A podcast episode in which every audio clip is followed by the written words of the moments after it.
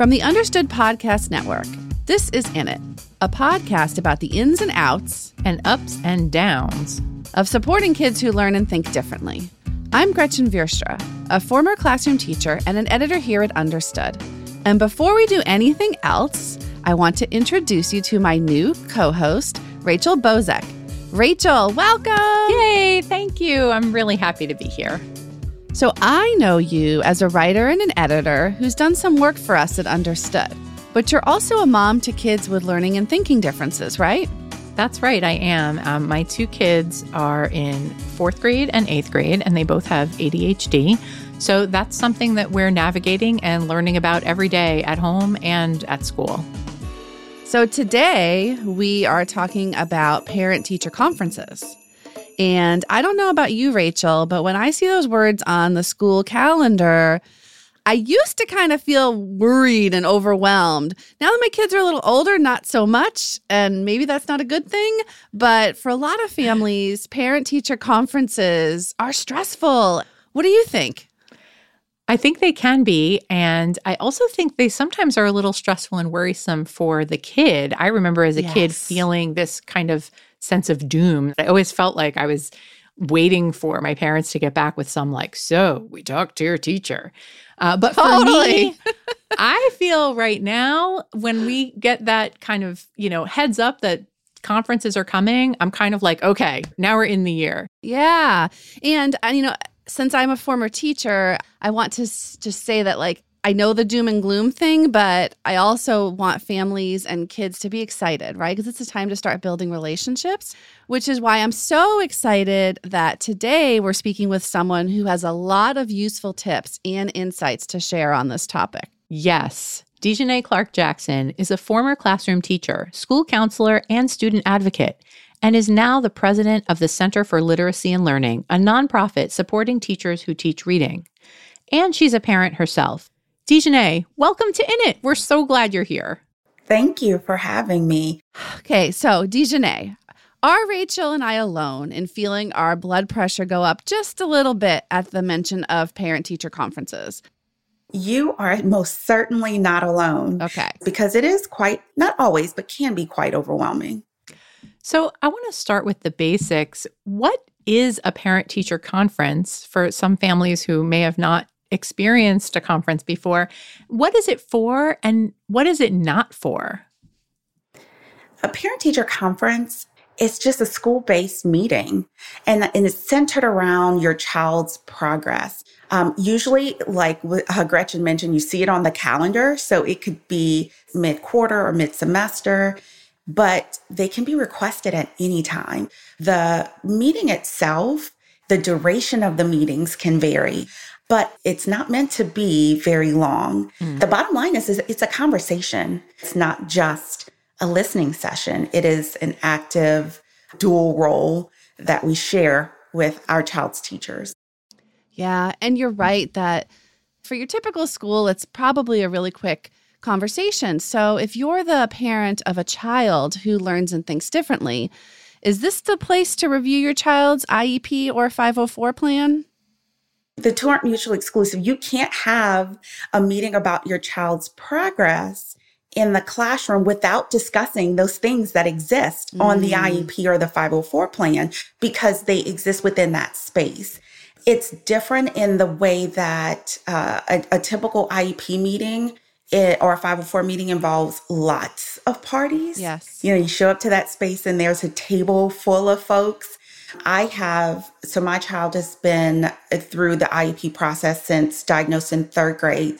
My kiddo is dyslexic and ADHD, and we have been on this journey for quite some time. We are now a freshman in high school. Wow. So I have been a member, and I say that because as a parent, I am a member of that team mm-hmm. and I have a voice. And uh, I always say, like, if you've survived, and I mean that, an IEP meeting, then a parent teacher conference is a breeze. Mm. IEP meetings can be really daunting. And so parent teacher conferences give you an opportunity to, to be lighter in that space. Yeah. And I think one thing that makes parents and caregivers nervous about these meetings or kind of gives them this real anticipation for the parent teacher conference, I mean, is that we're not always sure if or or how much we should prepare, right?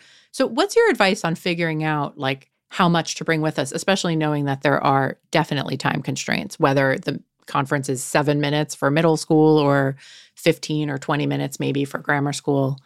So it, I, am wearing sort of two hats, like your regular parent teacher conference with a child who doesn't have, you know, an IEP or 504. But if your child does, like mine, um, I am known as the five inch binder mom. and, and I wear that badge proudly. I have in my binder my son's history uh, throughout his schooling, all his evaluations, parent teacher conference notes, um, his test score. So, all of those things, when I'm having a conversation with a, a teacher about his progress, those things are important to bring to the table. That conversation is rooted in that information. And so you should absolutely prepare. Mm-hmm. Um, how much you prepare for, you know, it's individualized, depends on, you know, where your child is, especially if a child doesn't have any. My youngest is eight. And we have been very fortunate to ha- not have our hands on him as much as my oldest. And so my parent teacher conferences with his teachers look different. And I show up to those meetings with barely a thing in hand. Mm-hmm. and I'm just there to mostly listen about how um, how he's doing and anything that I can contribute to how he's doing. And so your preparation is very, you know, dependent on on your own child's situation. You're the one inch binder mom for those meetings, or, or half an inch. Half I can say I'm the spiral notebook oh. mom for those. you know, as you get ready for that, you know, like just what I was mentioning earlier, that I used to feel nervous or just this kind of like sense of anticipation or anxiety or something, knowing that my parents were going into a conference. So, do you talk to your kids beforehand or like give them kind of a heads up so that they're not worried about what's what's happening when you go in there? Yeah, and that's part of that preparation process. One of the the steps that I take is to set those expectations, right? Um, this may um, involve explaining why you're meeting. Like yeah. kids, no matter how old, may mm-hmm. not have an understanding of like, why are you going to talk to my teacher? What right. did I do? Like, yeah. what happened? And so just to know that it's a regular occurrence and that mm-hmm. all families are invited to that meeting, that it's not about what you did wrong or what you're not doing.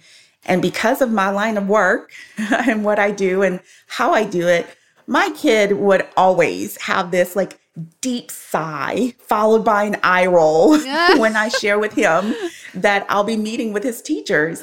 But by opening up to him about the nature of the meeting and what I intend to share at the meeting and what I expect to get out of the meeting, he doesn't have to sit, you know, and wait with bated breath to know what's going on because I involve him in that process. It's so important for his well being that he understands and is aware and is involved. Yes. One of the things I do to prepare my son um, for our meetings, in addition to like letting him know that it's going to happen, it's really leaning into what he feels that these meetings are going to be centered around, the conversations are going to be centered around, and really allow him to formalize his own ideas, then that may even help me discover where he thinks he is, mm. not where his teacher sees where he is, not where I think he is, but really he, where he's gauging his progress, and then allow him to tell me what he would like me to ask um, oftentimes, no matter how much I try to push uh, self advocacy, my kid particularly really respects his teachers to the point where if he feels like he's going to ask a question that teeters the line of disrespect, mm. he will fall back mm-hmm. and he will mm-hmm. not, you know, stand up. And so as his advocate, I want to be his voice in that space. So, yeah, I allow him the opportunity to share this experience with me. That's awesome. What if I have concerns about how my child is doing socially? Is that something that is kind of fair game for the conference? Is that okay to talk about, you know, within the parent teacher conference or is it should we really be focusing just on academic performance? Focus on all the things. so parents should raise concerns about whatever mm-hmm. is going on that they feel that they want an update about. Uh, a child shows up to school as a whole child. And you don't take off your social development hat when you step into the classroom and only wear your academic hat. And so parent teacher conferences are an opportunity to discuss your child's progress in all areas. You know, the good, the bad, and the ugly. And all of those areas uh, are inclusive of their academic performance, their mm-hmm. social development and interaction with their peers, their interaction with their teachers, um, the ability to follow directions, their emotional development, which is huge. All of those are part of the evaluation process. So, why should we not include that in our conversations with our child's teacher? Makes a lot of sense. I have to put in this disclaimer not all parent teacher conferences are built around talking about your child's lack of progress. Right. There mm-hmm. should absolutely yep. be conversations about the wonderful progress yeah. your child is making.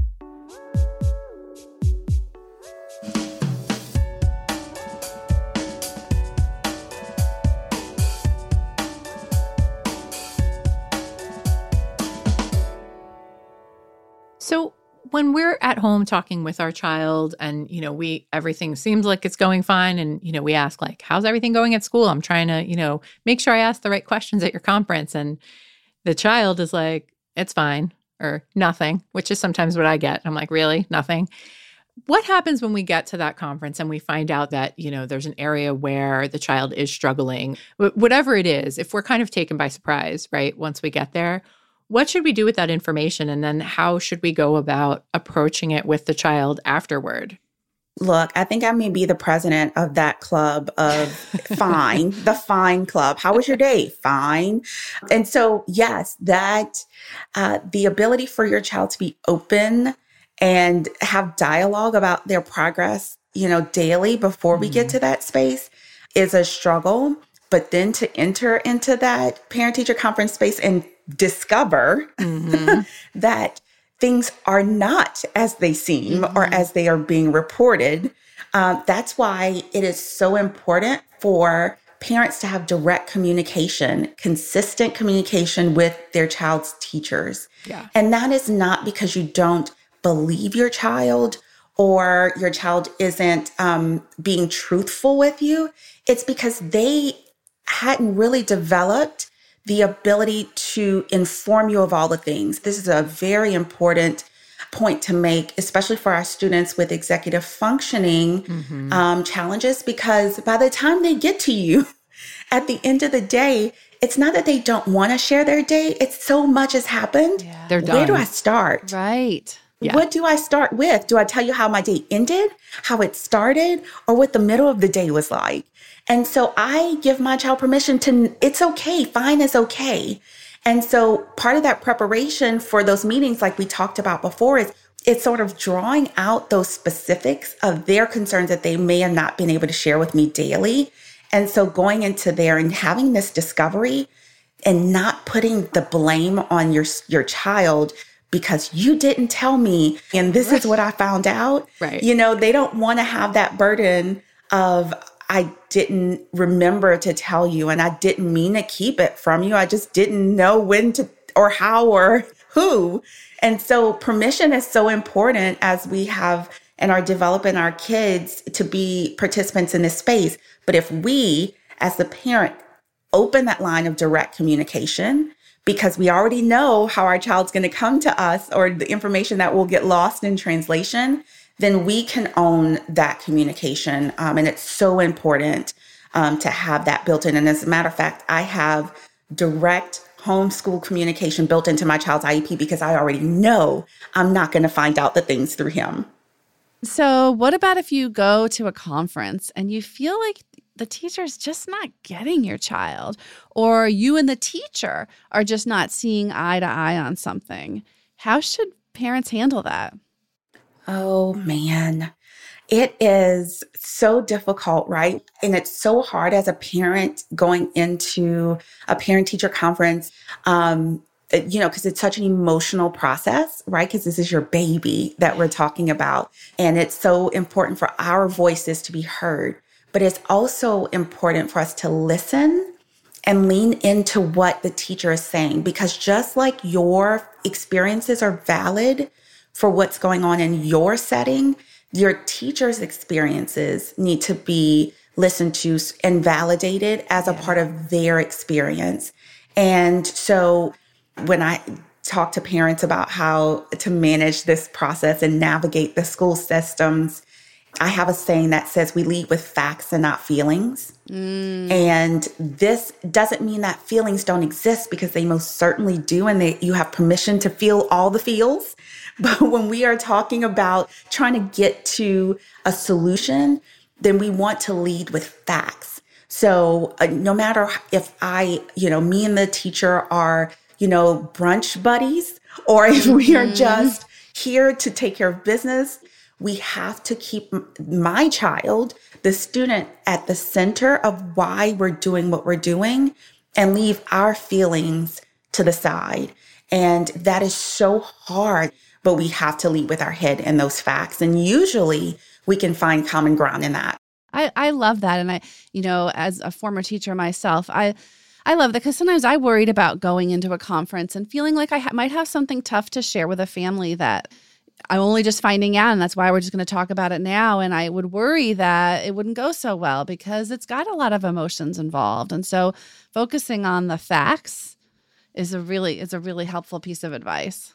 Yeah, and I've found it also really helpful to pretty explicitly say to the teacher that I want to hear about even the bad stuff. I have definitely had the experience where I've been in a conference and heard something that's not even necessarily surprising because most of the things I've, you know, had most of the conversations I've had with teachers about my kids are things that I already know about them, but like, oh, so this is going on in the classroom. And I'll start to cry. I have started to cry in so many conferences. And you know, the teachers have been wonderful. They just kind of give you a minute, hand over some tissues, and like we just continue the conversation. But it's hard. It's hard to hear mm. that stuff. But like it is so important to know where they're coming from. You know, they're not here to to make us feel bad, but sometimes we hear stuff that makes us feel bad.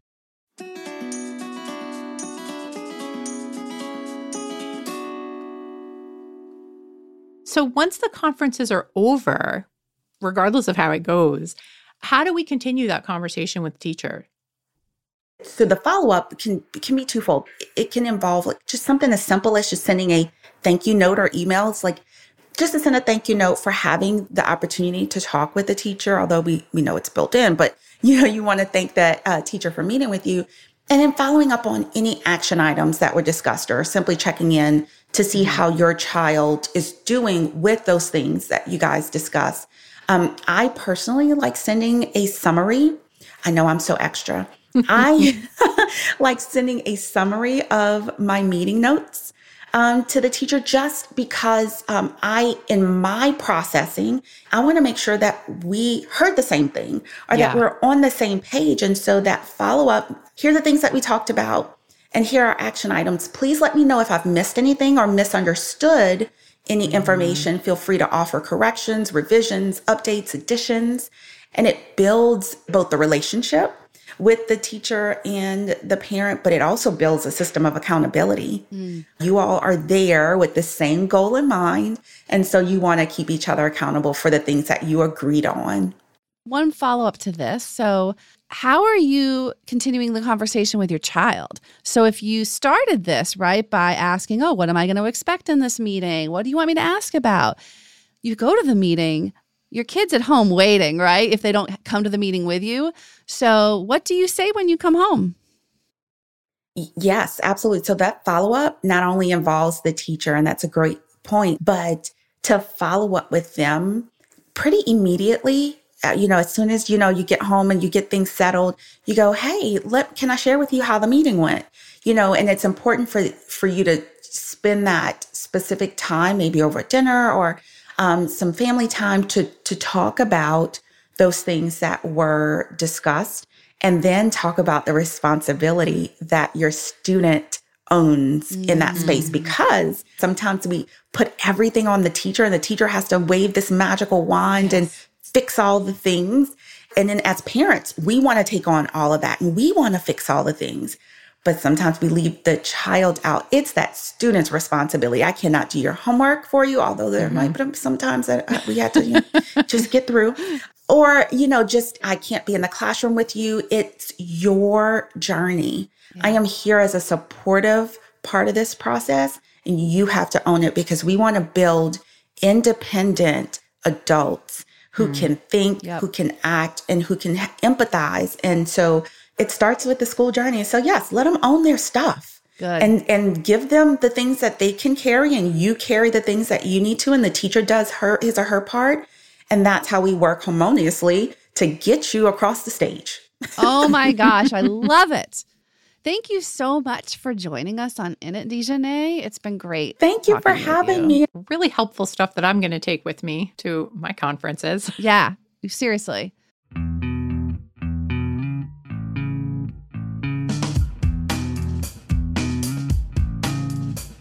You've been listening to In It from the Understood Podcast Network.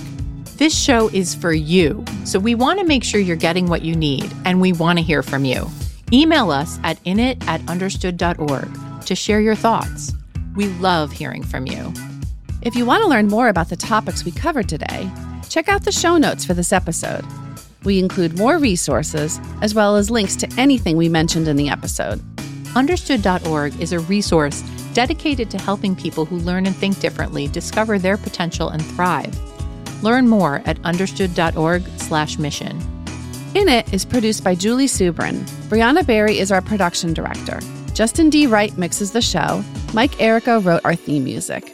For the Understood Podcast Network, Laura Key is our editorial director. Scott Cocchiere is our creative director, and Seth Melnick is our executive producer. Thanks for listening. And thanks for always being in it with us.